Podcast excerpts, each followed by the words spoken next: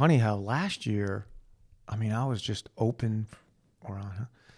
I just had no, like every single event, boom, you know, there's nothing doing that weekend. Open, go. And this year, every single event, something's going on. You were needed a lot more last year for sure.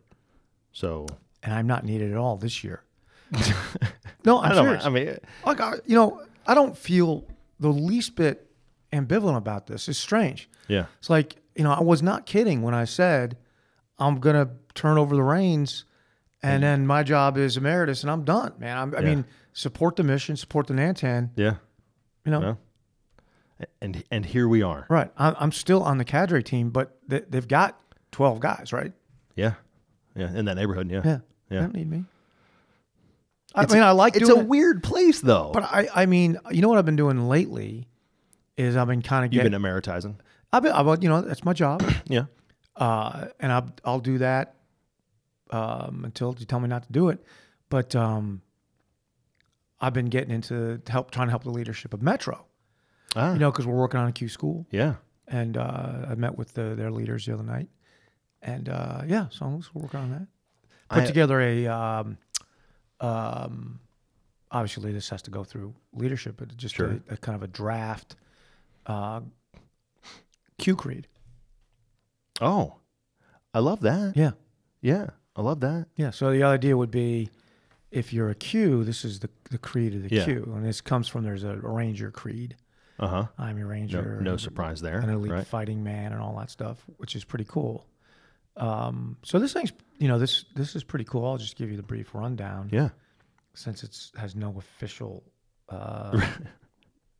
value whatsoever. As I often say on the coaching calls and stuff that I do, I'm like, this is not an F3 call. So this is not an F3 podcast. But here's this stuff. It doesn't. No, I got you. I got what you're saying. I mean, this could be Metro's. Sure. I got you. Right. Let's hear it. So Q's creed, right? Yeah. I'm responsible for the outcome. I'll take charge because I am in charge. I'll use proper calls to exhibit competence. I will challenge every man, but I will hurt no man. I'll use adversity to encourage durability. I will remember that this is about the packs, not my ego. If I cannot perform an exercise correctly, I will not call it. I will not take myself too seriously. I will inspire other men to Q as I have. I will return to the COT with every man who started the workout. Yeah. I mean, that's pretty solid. I like it. And we spent about 3 hours on that thing. You know who will not follow that creed? Who? Cindy. No, I wouldn't. Actually, no, for the most part, he will. He would not. He would decry it, but he'd do it. But he doesn't care if he returns the COT with every man who starts.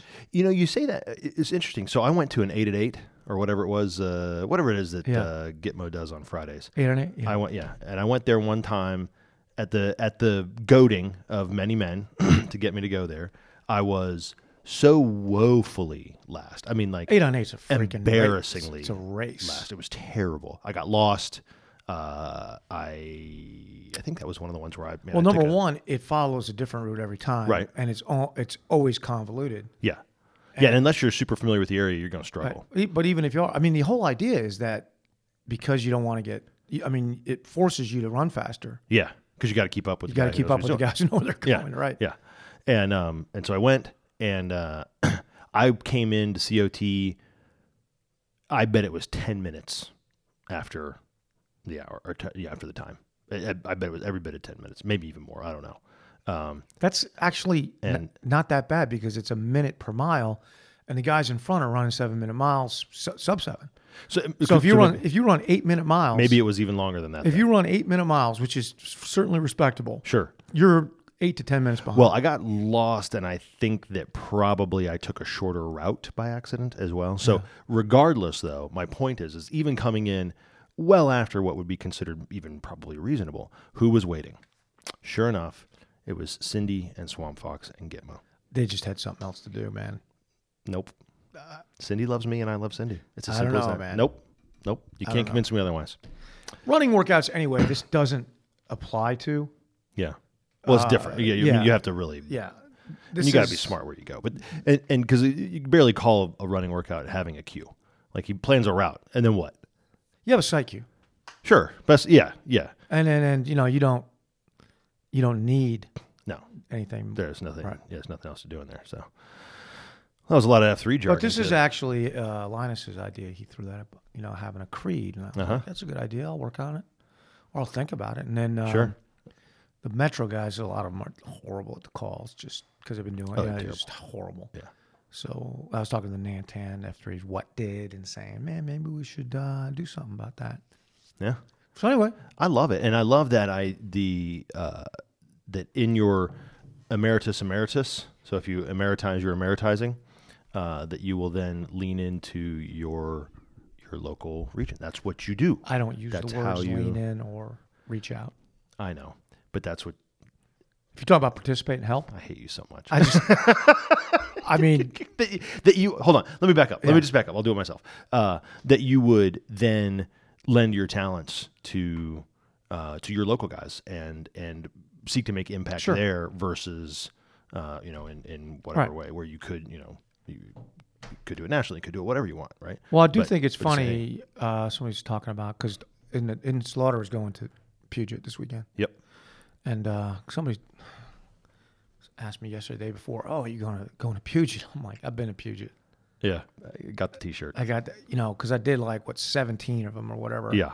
And it seemed like in that stretch, I had no trouble getting to them, and I was happy to go and all that.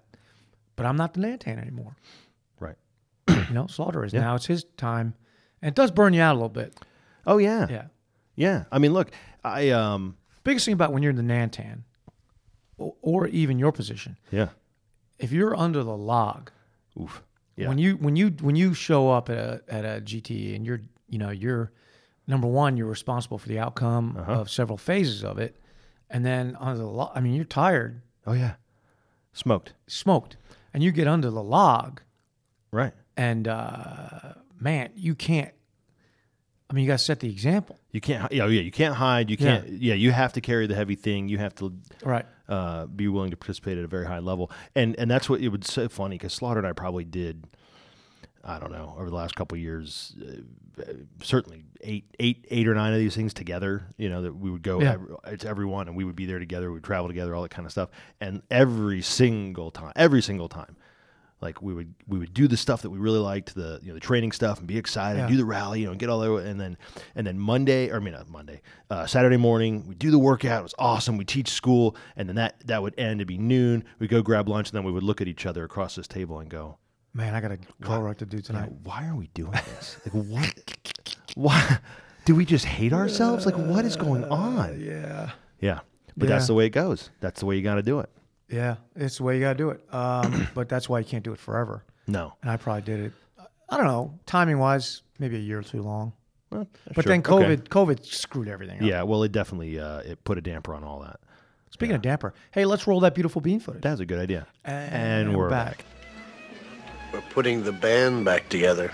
What would you say you do here? We're on a mission from God.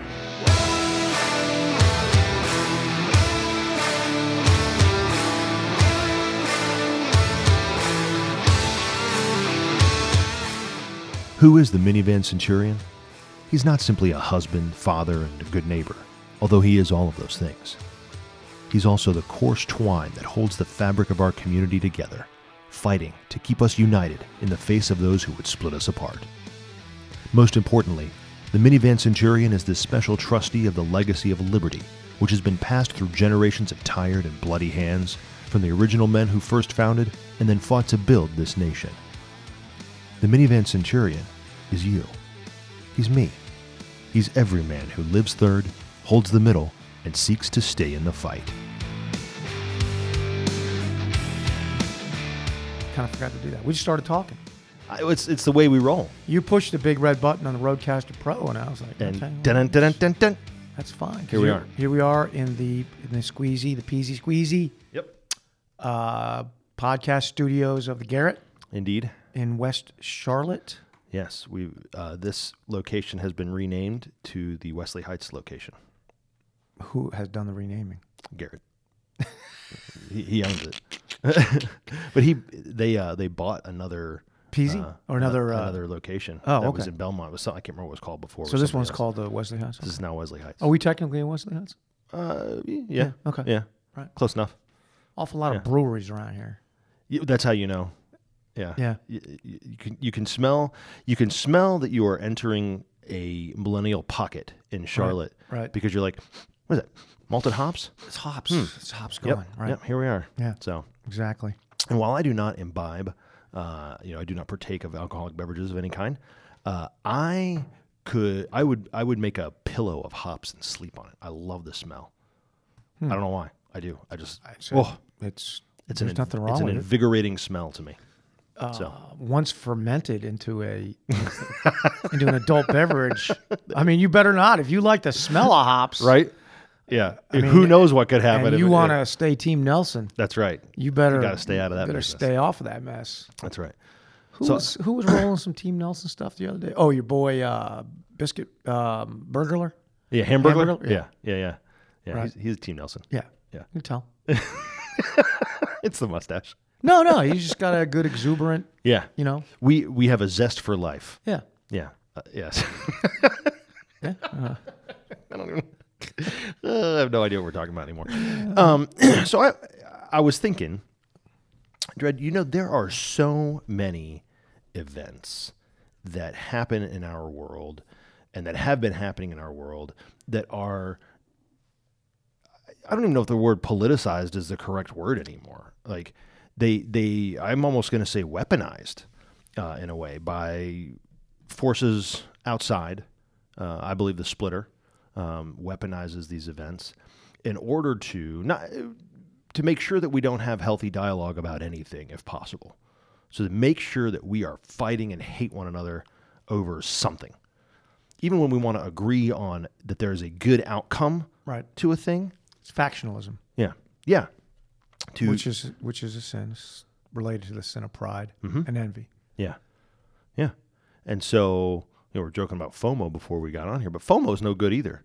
But that's a pretty benign version, but of envy or sure, that kind of thing, or coveting or whatever, right? But at the same time, did you see this in the news? And this will play next week or whatever. But somebody showed up outside of Supreme Court Justice's house with the intent to assassinate. It seems that is the allegation. He had a gun in his pocket and said that's why he was there. So it seems reasonable to allegate, but you know what I'm saying, like. Innocent until proven guilty, whatever, right? But since he's already confessed to it, we are, right? He gets due process. He still gets his due process, yeah. Of course he does, yeah. But here we are, And this is the life. And I don't know if you saw, there's a lot of, and I can't remember what they call them, but they're basically pro-life clinics that have been getting vandalized all over the country, saying, "Hey, until this is safe, you're not safe." Yep. Things like that, right? So, as men, we are. We say this in here in the Minivan Centurion, we talk about it, right?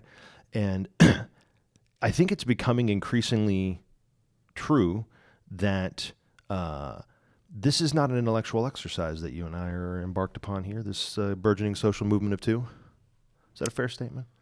Meaning there might be... Meaning we're not theorizing about this. This stuff's going to have to come into practice in a very real way, the things that we talk about. Yeah, I think that's true. I think about it quite a bit. Yeah, actually, your first remark about politicization. Mm-hmm. So politics to me is the art and science of gaining, maintaining power in order to govern. Okay, and politics in a non-free society, say like Soviet Union or something like that. Sure. There's still politics, but it does not have any governing principles. It's inherently corrupt and based on power. And in that and those kinds of places, But there's still politics. Sure, because they are seeking to gain and maintain power through influence of some kind or other. Fear. But I would say most of those places, it seems like it's maintaining power, not for the good, to say, hey, we're the governing body that we're going to help. It's, hey, we're going to profit off of your effort, or we're going to profit off of whatever it is. And it's going to be for me. And then I just it'll think also it's be the, through force. It's a necessary inevitable practice that arises in any community, regardless of size, that the wielding of power has to be done. So if it's within a monarchy, you know, mm-hmm. an absolute monarchy, okay. and a king has control and power, and then you go to court, politic the king to get, sure, you know, to hold sway because he has power, right? Yeah. You know, in a democracy, a republic such as ours, mm-hmm. there's no king, but the president is invested with authority and power. He's sure. to share that with the other two branches of the government. Mm-hmm. But what we have is governing principles that arise from the Declaration of Independence and the Constitution that channelize the practice of politics. And although it does not appear in any of our foundational documents, it channelizes it essentially into two parties, Republican and Democrat. We call them now. That's how it's ended up. At one point in time, we called them Whigs and Federalists. There's been different parties. Right? Yeah. But basically, since the Civil War, they've been Republican and Democrat. And mm-hmm. the two parties have represented different factions. Every once in a while, there arises a third party, like the Know Nothings, you know, or the... was that a real thing? Yeah. I don't remember that. There was a Socialist Party of America that no longer is. Right. It was like the Green Party. Yeah. Yeah. Yeah. At these lesser third parties, we say third, you know, because it's just apart from the two. But right. unlike European democracies, we don't have proportional government. So if you win 10% of the election, you don't get 10% of the seats in the Congress. Right. You get nothing. Right. So...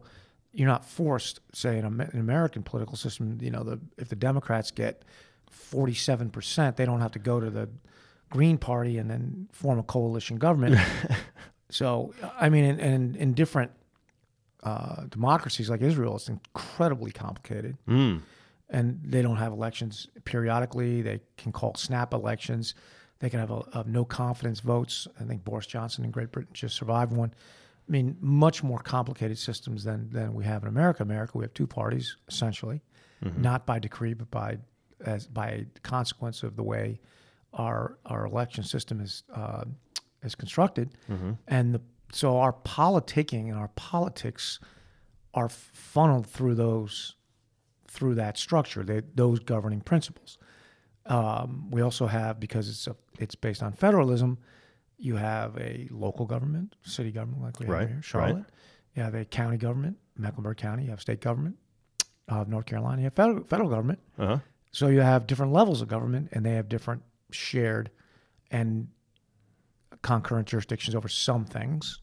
Yeah, and slightly different responsibilities over certain kinds of things, sure. But the original idea, and this is part of the problem that I see, is that most of the power, authority, an obligation would be at the lowest level. So, you know, the city determines trash pickup because that's the most important. Right. Traffic. Yeah. The president doesn't need to figure that out. That's right. Right. And schools, at least in North Carolina, are essentially on a county basis. You mm-hmm. know, I would contend we don't need a federal Department of Education, for instance. Okay. Nor a Department of Commerce.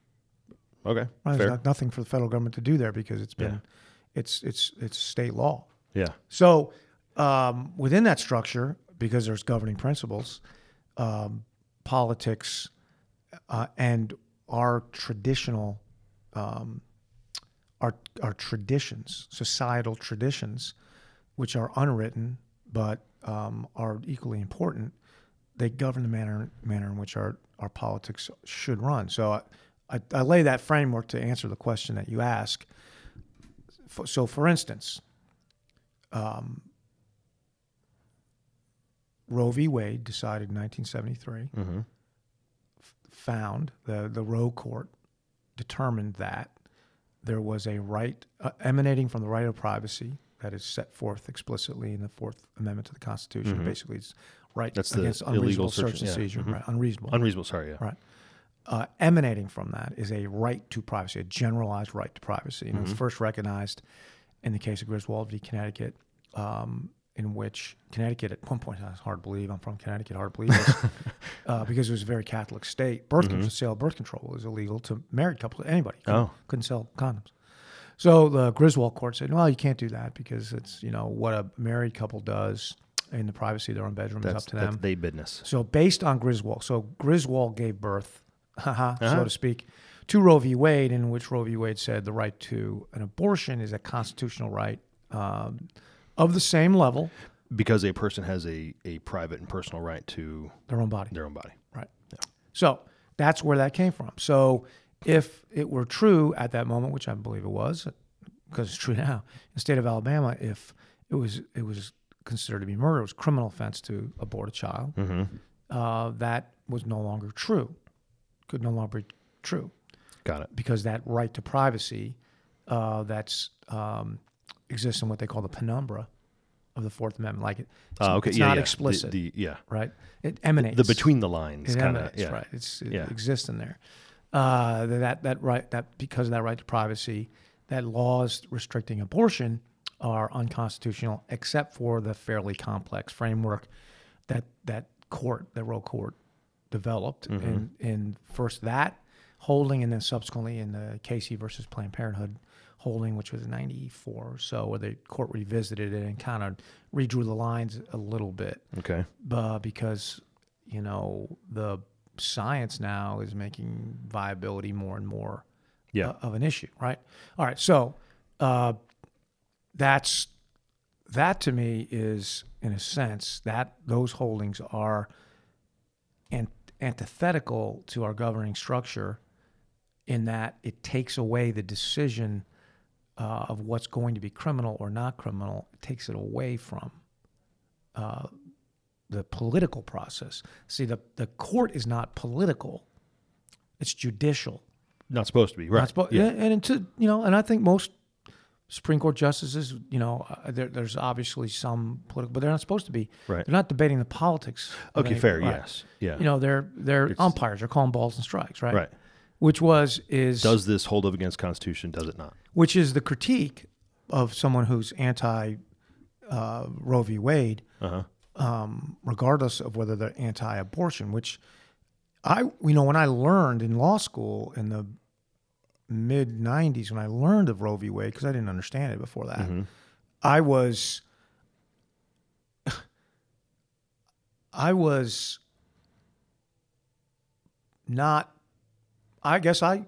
pro-choice in the sense that, I was like, oh, I'm a guy, I don't need to be heard. Right, this is my fight. Right, not my fight. So, yeah. I was agnostic at most. Okay.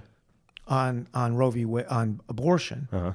But I was certainly anti the holding because I could see that it was not well reasoned, uh-huh. and it was political, and Got it wasn't what the court should be doing.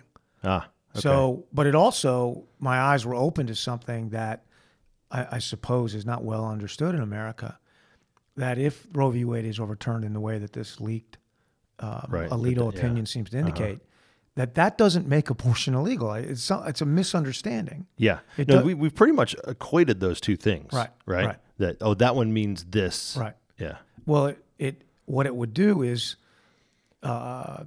overturn the right of privacy, the constitutional right mm-hmm. to an abortion under the Fourth Amendment, render that moot, so that's no longer the case, and return the issue to the political forum. So the legislatures and the executive branches of our 50 states would decide for themselves.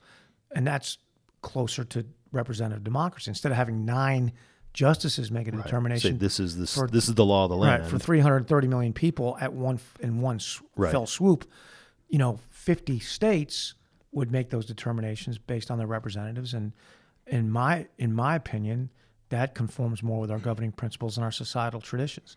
So, long way to get to where you're right. asking me, but I think you have to at least have that understanding before you can move forward to the next idea. So, the leaking of the Alito opinion, which appears to be authentic, right? Right? Yeah, everything I've heard, right, yeah, would indicate that there's going to be a 5-4 majority mm-hmm. in favor of not just allowing certain abortion restrictions to stand. But overturning, it's a full, right, full-throated, yeah. and this isn't the thing. Right. Yeah, and if you've been following it, this is what the pro-life people have been after for 50 years. Right, they painstakingly and methodically supported candidates, and more importantly to me, because this is the way I think, they have tried to persuade people, mm-hmm. and I think have succeeded. I mean, in persuading people first that the right to an abortion, if it exists, shouldn't be absolute. Right.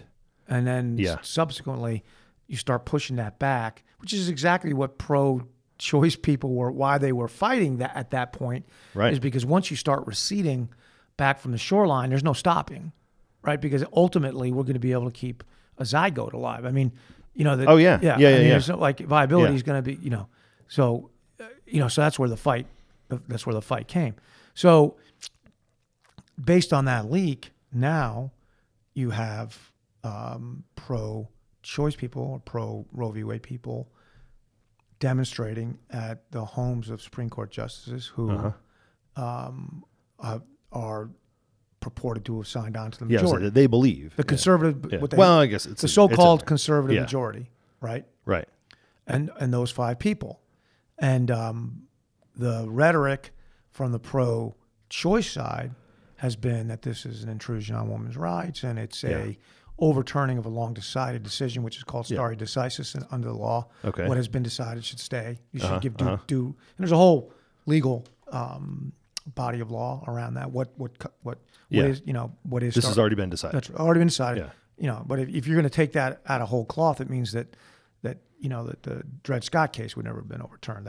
That Plessy v. Ferguson would not have been overturned by Brown versus Board of Education. Right. Yeah. But ironically, it took 50 years from Plessy to Brown, and it's taken 50 years from Rhoda. Whatever this case is, right? So, you know, this reflects our jurisprudence, our governing principles, capital G, capital P, and our societal traditions of how politics are supposed to work.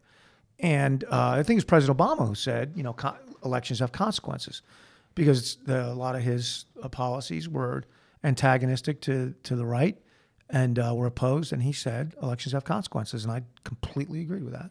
Yeah, they have consequences. Well, that's the system. That's right. That's the system. So but that means you have to take it when it's not favorable to you. You still have to recognize that they have consequences. That's right. Yeah. Now, the current president of the United States, I believe, the other night was on TV and said that the people will not stand for this decision. And I think that's wrongheaded, because his job is to say, he can certainly say, I don't agree with this outcome. Right. And here's why. And he's a lawyer, you know, just like me. Yeah. You know, just like you. Well, I mean, he went to law school just like I did. I don't know if he has a law license as we sit here today. I'm not a Fourth Amendment lawyer, constitutional lawyer. I hope the explanation I gave wasn't too far off. And if you are out there listening, you'd say, well, Dredd, you know, it wasn't Griswold, you know, whatever. I mean, if you're a Fourth Amendment enthusiast, please feel free. I think I gave just now an explanation of how it works that anyone who's passed the bar can do. Okay, fair. Should be able to. Yeah. I mean, this is obviously, you take 2 semesters of constitutional law, and shock and surprise, Roe v. Wade is a big part of that. Oh, right. Yeah, really? Fourth Amendment, all the amendment, you know. So I think I'm right about what I just said for the most part. Now, President of the United States, certainly as a lawyer, can say, and I think if I were going to make the argument on the other side, I'd say, here is why Roe v. Wade should be granted due deference by the court under the stare decisis doctrine. And I can't remember what the prongs are exactly, you know, it's matter. But, you know, and this is what he should say. This is why... Because I think the most honest intellectual thing to say as a lawyer is to not try to defend so much Roe v. Wade on its merits, because it's poorly decided. Okay. In a lot of ways. It's poorly decided, poorly reasoned, poorly decided in many ways.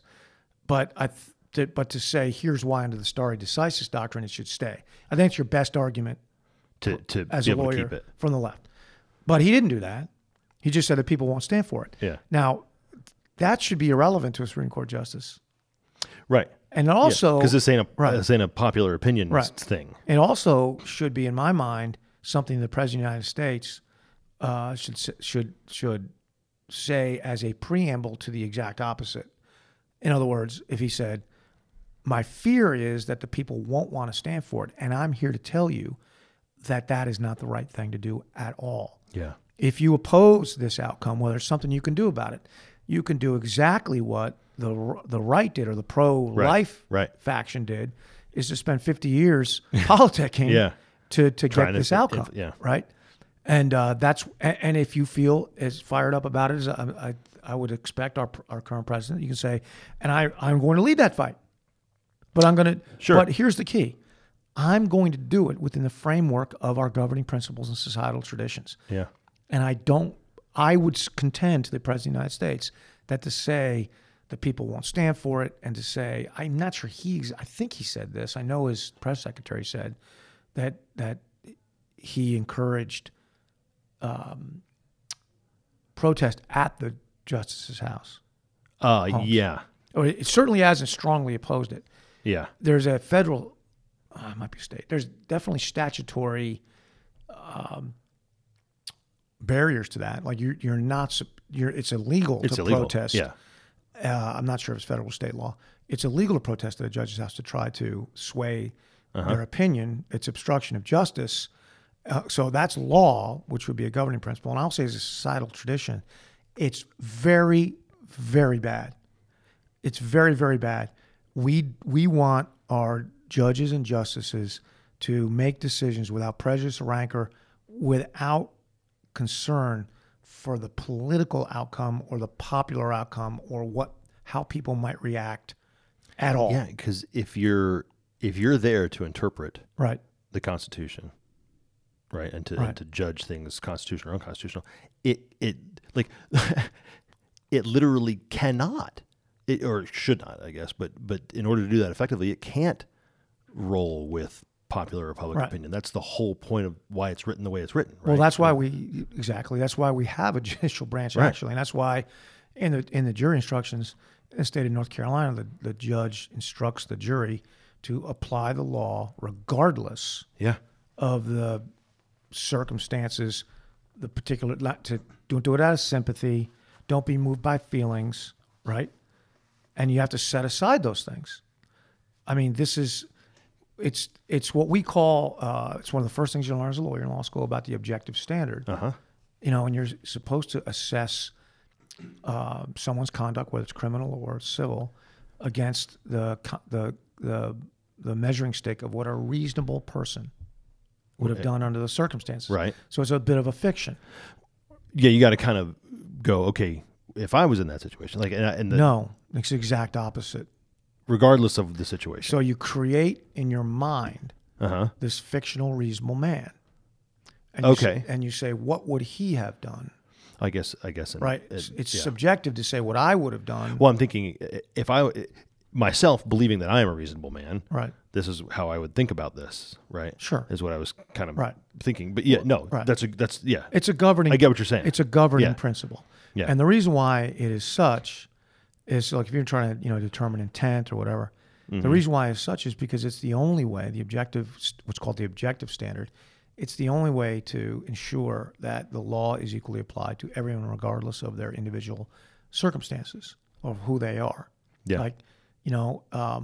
The subjective standard would take in all those things into account. Right. Say, well, this person might have done the following, and that's violative of the law, but because... that's what I was thinking. It's like the times when it's like, the woman in the relationship has been beaten and she killed the guy, and now you have to figure out would a reasonable person have done that, or what what's so for instance, let's say a woman who is but there are, because you're getting it's like self-defense. I was trying to think of a good example. There are times where you can look into what that actual person might have thought. There are times. Give me a better example. So a better example is just a straight negligence case. Okay. Right. So if the reasonable man would have stopped at the stop sign, looked both ways in the preceding intersection, and this particular guy ran right through the stop sign. Yeah. Because he was driving through a bad neighborhood and he had been pulled over by police a lot. Sure. And so he's like, I'm not stopping. And he'd been profiled before, and he's like, I'm not stopping at any stop signs. And say, I'm blown right through. That's a subjective standard. Right. Because it's based on who he is. Yeah. And his life, his lived experience. So that's why, in my mind, I say a liberal is someone that I consider myself to be a liberal who is I adhere to governing principles. Foremost amongst those are life, liberty, pursuit of happiness, right? Mm-hmm. Life, liberty, liberal pursuit of happiness. Yeah. And societal traditions, which for Americans are fair play. Mm-hmm. You know, like, and every man gets his turn to talk and all that stuff. Mm-hmm. These are societal traditions. You know, we all try to treat each other equally. And those societal traditions and the governing principles are based on the reasonable man who does not exist. We all aspire to be. Like you just said, you think you are, right? Yeah. So we aspire to be that person, right? And we aspire to the sensitivities or the judgments of the reasonable man and sometimes fall short. But I think that in a healthy society, a healthy nation, a healthy community, it has standards, objective standards. Number one, has them. Right. And number two, applies them consistently. And so that actually is a good segue, if you will, to this week's offering of the Minivan Centurion, because what we have, I think, a lot of times is people who have either, well, I think the most repeated or the most often case is that they look and go, oh, no, I don't have a movement bias. Right. Yeah, they do what I just did. Right. Which is say, no, I'm a reasonable man. I am not a reasonable man. Sure. I mean, I'm reasonably reasonable, but I am not without bias. And so we say, well, either A, there's no such thing as, I have no bias, right? Which is a fallacy. Or they say, well, I mean, I may have a bias, but it's to the truth. It's to the correct way, right, you know, or something like that, right? So we run around in this sort of entitled kind of belief about ourselves, and instead of doing what you outline in the chapter, which is humbly admitting to yourself, no, I have it, it exists, and it's something that is so ingrained that I cannot control it per se, I simply must correct for it. Yeah, I got to account for it. Yes. Right. Yeah. Sorry. Yes. Correct account. You know, it's actually very close. I was thinking in terms of you know, I correct the fact that my course took a veer to the right. Right. Right. Right. You know, and then, you know, the accounting for it can just simply mean recognition that of it. Yeah. You're likely to come down a certain way on a certain issue repeatedly and consistently, and I think it. You know, not to beat this particular dead horse since we talk about it a lot, but it's so illustrative of what I consider to be movement bias in people's lives is COVID reaction. Yeah. And I remember when at first, you know, I came up with these 5 categories. Remember that? And the first one was Cat 1. Oh, yeah. Right? And it was like you're super afraid or you're... Well, you know, it's Cat 1, any restriction anyone promulgated was anything. Bleach your groceries, anything. Yeah, all the stuff. Right. There's no measure too small. Nothing too small, nor too potentially damaging. Right. Without regard to considering its consequence. Right. Yeah. Don't care. Well, it's not care. See, good, great. That's great the way you said that. It's because you got to get it out of your head about caring. Right. I'm not saying. Okay. Yeah. I'm not saying that I call these guys Cat Ones.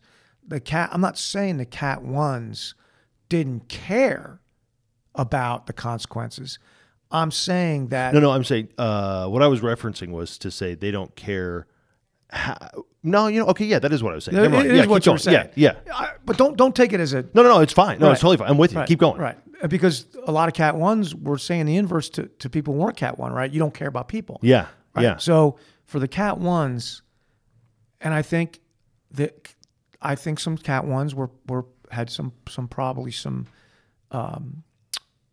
fear of, and they tended to be people who whether it was justified or unjustified, maybe they were medically vulnerable, or knew somebody who was, right, or they're a little bit of a hypochondriac themselves, sure, or they are very comfortable being told what to do by experts. There's probably a variety of things, right. Anyway, but there was some sort of rationalization or justification for that. And so with Cat Ones, there just wasn't. If on Monday Dr. Fauci said nobody wear a mask, they wouldn't. If on Tuesday he said everybody wear a mask, they would. I mean, right. If you said, put a plexiglass between you and your neighbor, they would. Yeah, they built a little shelter around themselves and walked around. Spray Clorox on your avocados. They would. Right. Yeah. He's like, masking is the most important thing. And you show them a picture of him not in a mask on. They're like, it doesn't matter. Well, but he said. Right. Yeah. Okay, so I've been a little sarcastic there, but I think that was the idea. The minority. Oh, yeah. Were that way. Yeah. Okay. Cat 2s were willing to do the great majority of restrictive policies, but they would consider the consequence.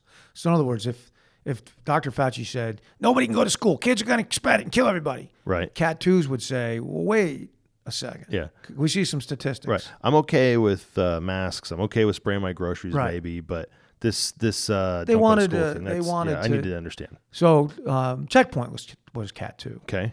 He was Cat 2. Okay. I would say Cat 1s were safety trumps all. Cat 2s were better safe than sorry. If they had a rallying cry. Okay. It's funny how my mind works. Like, I'm just making this up. I love it. It's the way my mind works. Yeah. You know?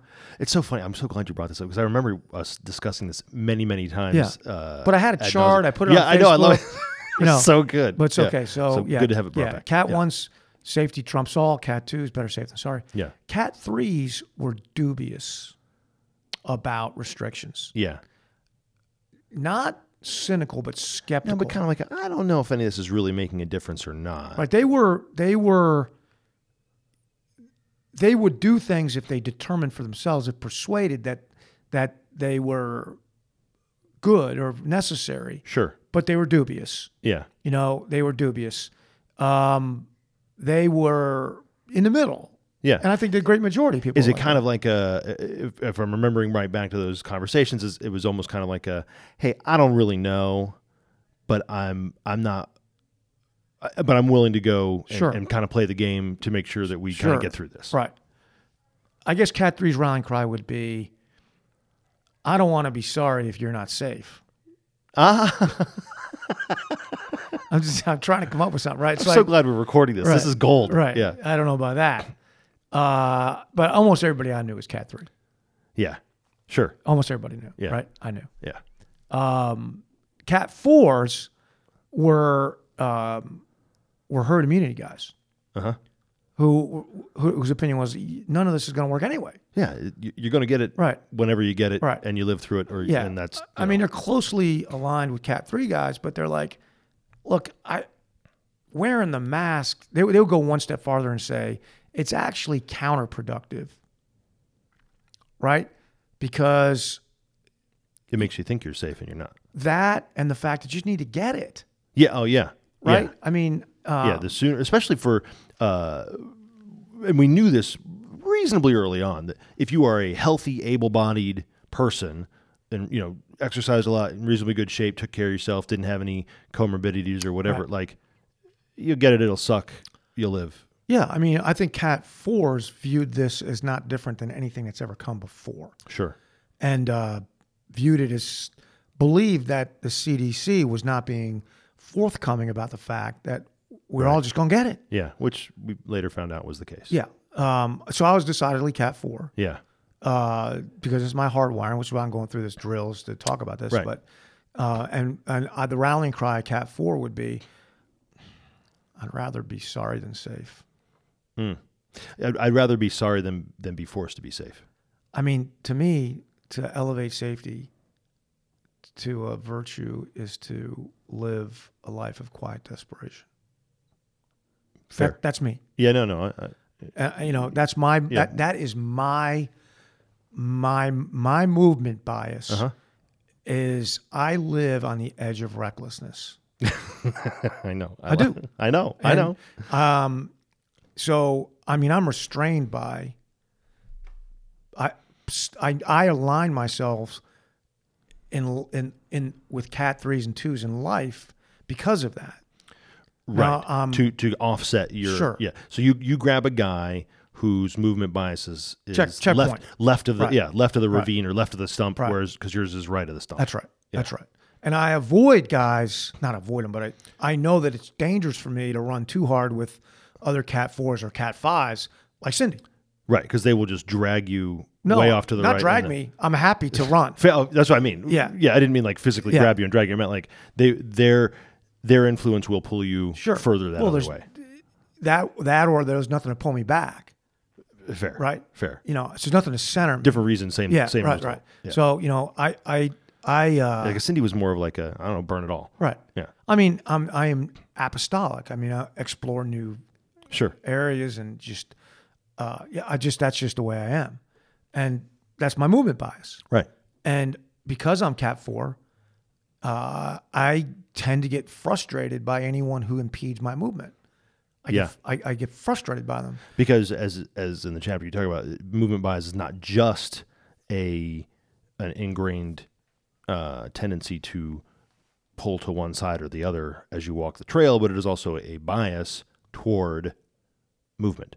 To no stoppage, right? To continue. I'm an adapter. Yeah. You know, when I hit a bump, I find a way to keep moving. I make rapid and necessary adjustments to stay in motion. Mm-hmm.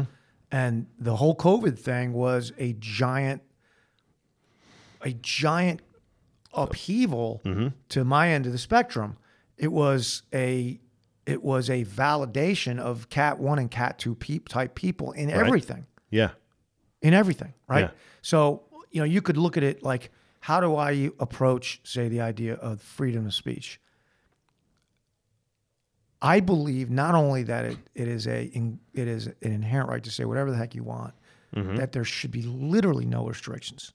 Mm. So, like, what about yelling fire in a crowded theater? I'm like, maybe you ought not to, but I wouldn't restrict it. It's like, right, you're a jerk, but not legal. I try to persuade you not to. Sure. But, no, would I let the government determine what constitutes fire under any circumstance? No.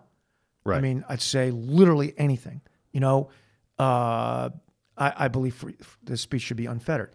Well, what about the people's hurt, you know, chaos that'll call? Chaos to me, I'm a chaos junkie. You know, I thrive on it.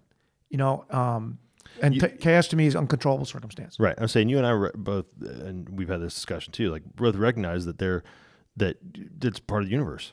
It's just part of how things work. And so rather than try and fight against it or control for it or whatever, you zebra jockey it and you figure out how to use it to your advantage and you move on. That's how I am. Yeah.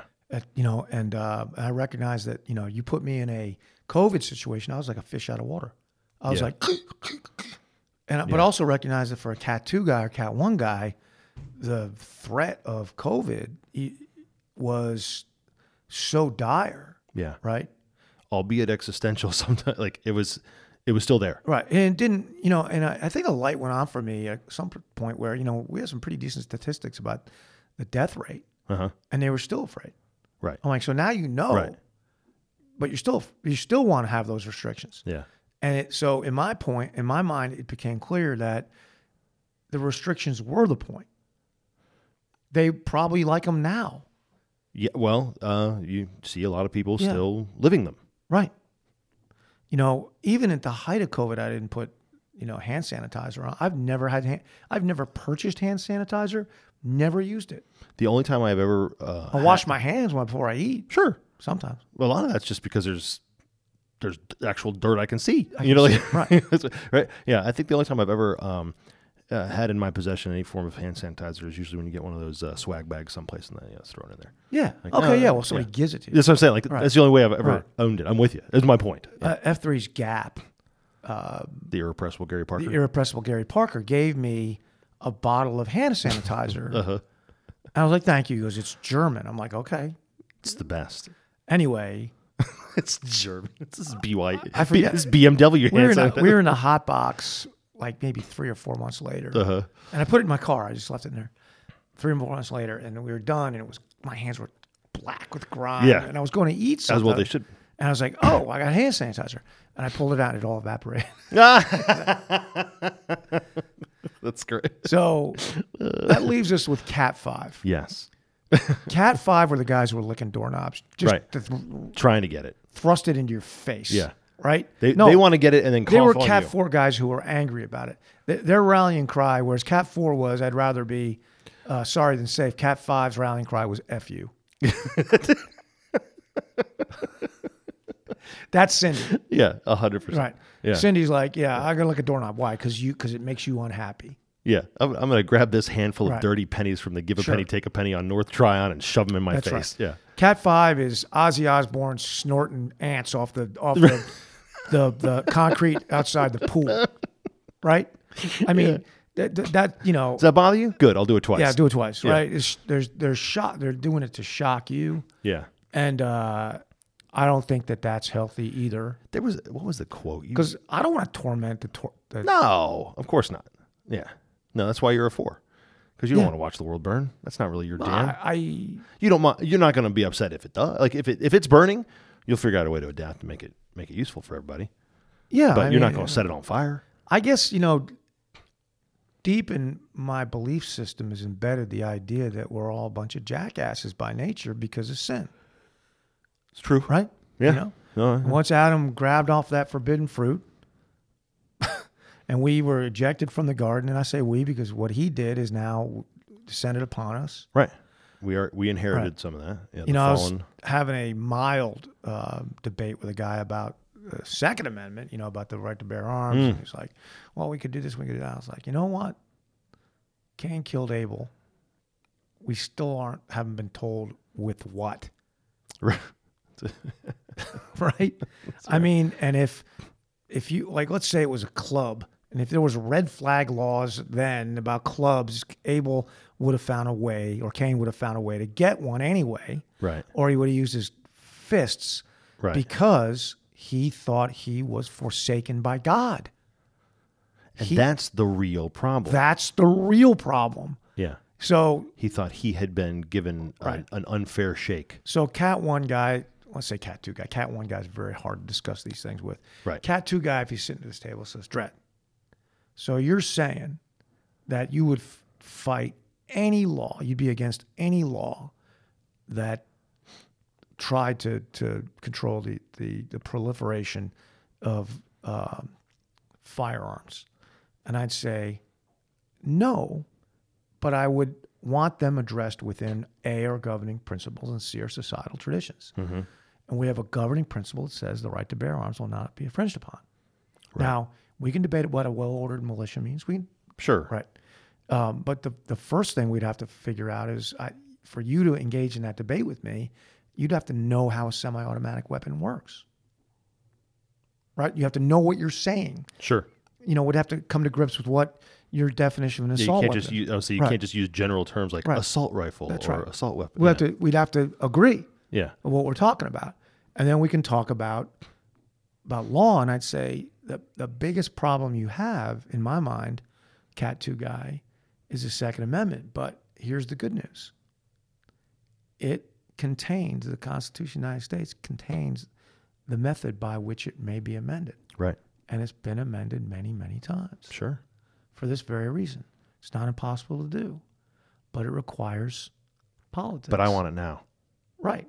I mean, but that's not our societal, and that's not consistent with our governing principles and societal traditions. Right. At the end of the Revolutionary War, the framers of the Constitution would just suffered under 13 years of British rule, where one of the first things the British governing generals would do when they take over is make sure that nobody had any guns. Right. Confiscate all the guns. Right. Can't have people uprising. Right. That's right. It is a God-given right to defend yourself and your family and your home. It's a God-given right. Yeah. And if that God-given right infringes upon someone else's God-given right, there's consequences to that. Sure. If you break into my house I think you do, and I use a pistol. Deadly force of some kind. I used deadly force and it wasn't warranted. A reasonable man would not have done so. Right? I was not unreasonable. Yeah. I was not in reasonable apprehension of extreme bodily harm or death. Well, then I don't have that defense. I cannot avail myself of it. That's how it works. But to simply sweep all those things aside, throw them in a dustbin, and say, "Well, this problem's too big for that." See, I disagree with that. I'm a Cat 4 dude, man, and I'm looking at the world and going, "The world is a world of chaos," and I guess that would be frightening to me if I didn't believe that chaos was governed by a higher power. I was just going to say, for whom it is not chaos. Right. It just looks like chaos from where we're sitting. I mean, every single time I, with the incredible powers that I have within me, remove a piece of the wall so my dog can pass through to the outdoors. Uh-huh. That dog looks at me like, oh my gosh, that was chaos. How did you see? He swung the wall open. He's like, look, he's opened this.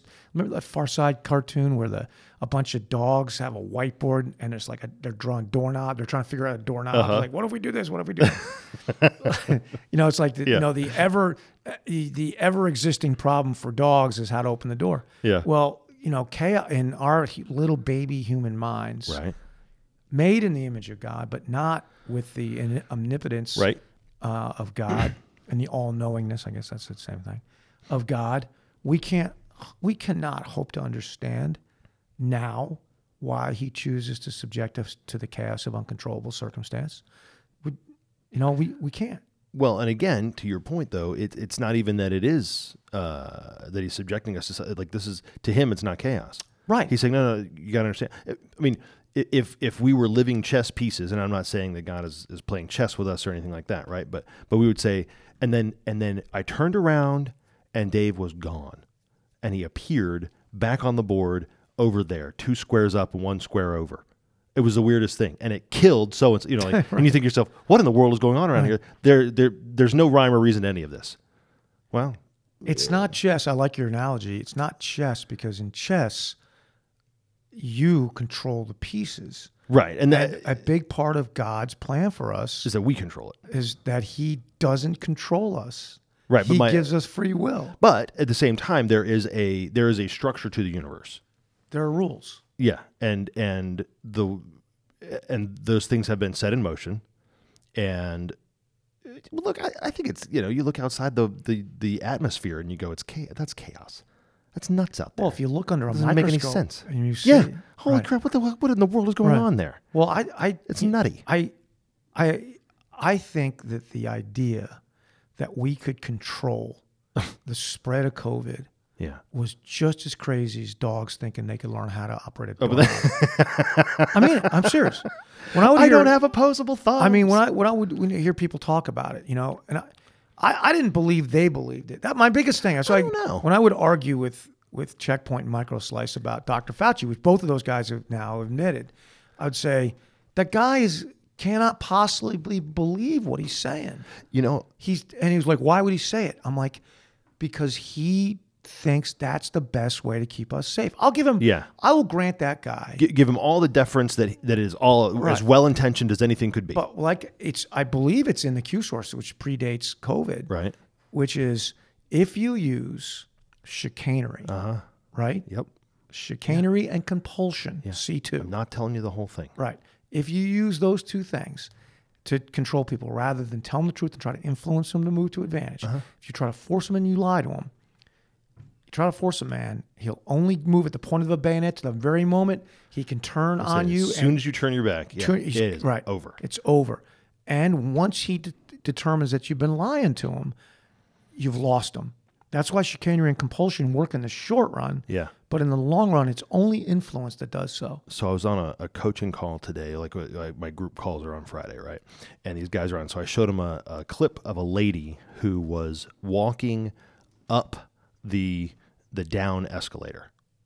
So she is desperately walking, plodding along, trying to get up the down escalator. And this is someone with a phone, you know, video far off, just laughing their face off. It's at a shopping mall or something, it looks like. And this woman is just, I mean, she's just trying so hard and she's making very little progress. And eventually starts trying to take 2 steps at a time and all this kind of stuff, right? And this guy's just laughing.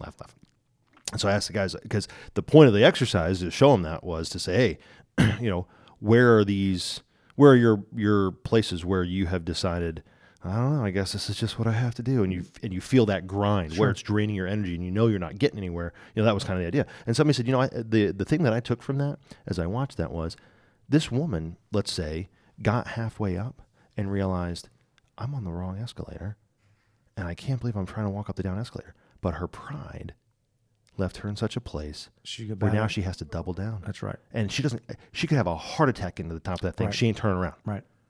She ain't turning around. Even though I'm sure, you know, straight across the way, there's probably an up escalator getting her where she wants to go. Doesn't matter. Right. I'm doubling down. And I feel like that's where because there's no willingness to say, hey, look, I have a movement bias. I recognize that. And so I'm going to do my best to account for it. I'm going to try and bring people in to help me to mitigate it wherever I can. So instead of all that, I'm going to say, well, that's because right is the correct way to go. So F you. Yeah. I'll walk in the circle. I don't care. Right. No, the circle's what I wanted in the first place. I don't care. Doesn't matter. Because there's just this absolutism that keeps us from being willing to, well, the middle, there's no room for absolutism in the middle. Is that a fair statement? That's absolutely true. And I believe that, as you know, I don't believe in that the concept of the political right and left actually exists. But for matters of convenience, I think that it happens on the right as well as the left. Sure. That people get frustrated and they just want to use control. They want to use mandamus rather than influence. Yeah. So going back to your initial, that's why I call myself a liberal. Yep. No adjectives. Right. I don't need pronouns. No pronouns, no adjectives, man. Right. Christian, liberal, man. Boom. Period. You know. Three dots. Yeah. Keep it simple. That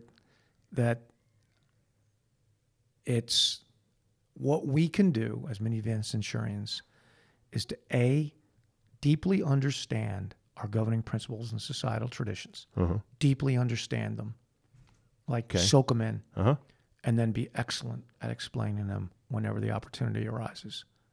And that is why I want to do this podcast. That's why I'm writing these things, is because I want other guys to be able to understand them. You don't have to be a lawyer to understand the underlying what purpose. The Second Amendment means or how it operates. And you don't have to have carried, an M16 for 9 years like I did in the Army to understand how cycle fire of a semi-automatic weapon works. Both those things can be learned.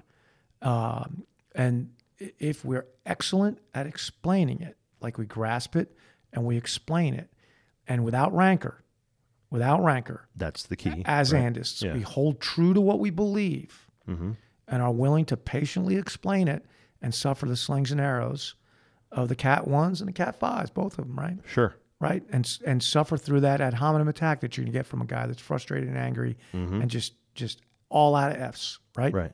Like, you don't care. For God's sakes, do something. You know, that guy. Yeah. You know, as long, you know, that's what the middle is. That's what's required of us as Minivan Centurions, because we owe it to our families, who we are here to protect, right? You know, we owe it to our communities, to which we are to be an asset, right? That's the goal, right? That's the goal. And we're supposed to join the line. Every swinging dick has to stand up in the line and hold the middle. That's what it's got to be. Because if the middle won't hold, we got nothing. America will go down the tubes. And if the light of freedom firmly, finally, and fully snuffs out in this United States of America, then the world is lost.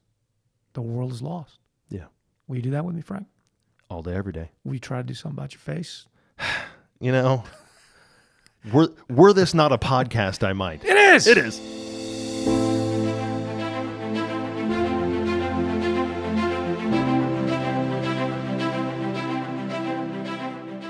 You've been listening to the Minivan Centurion. If you liked it, share it, rate it, and review it. Then join us every week while we talk about what it's going to take to fulfill our duty as men and leaders. You were made for these times. The road will be rough, but you're up to the task. You don't fight alone. You fight alongside centurions.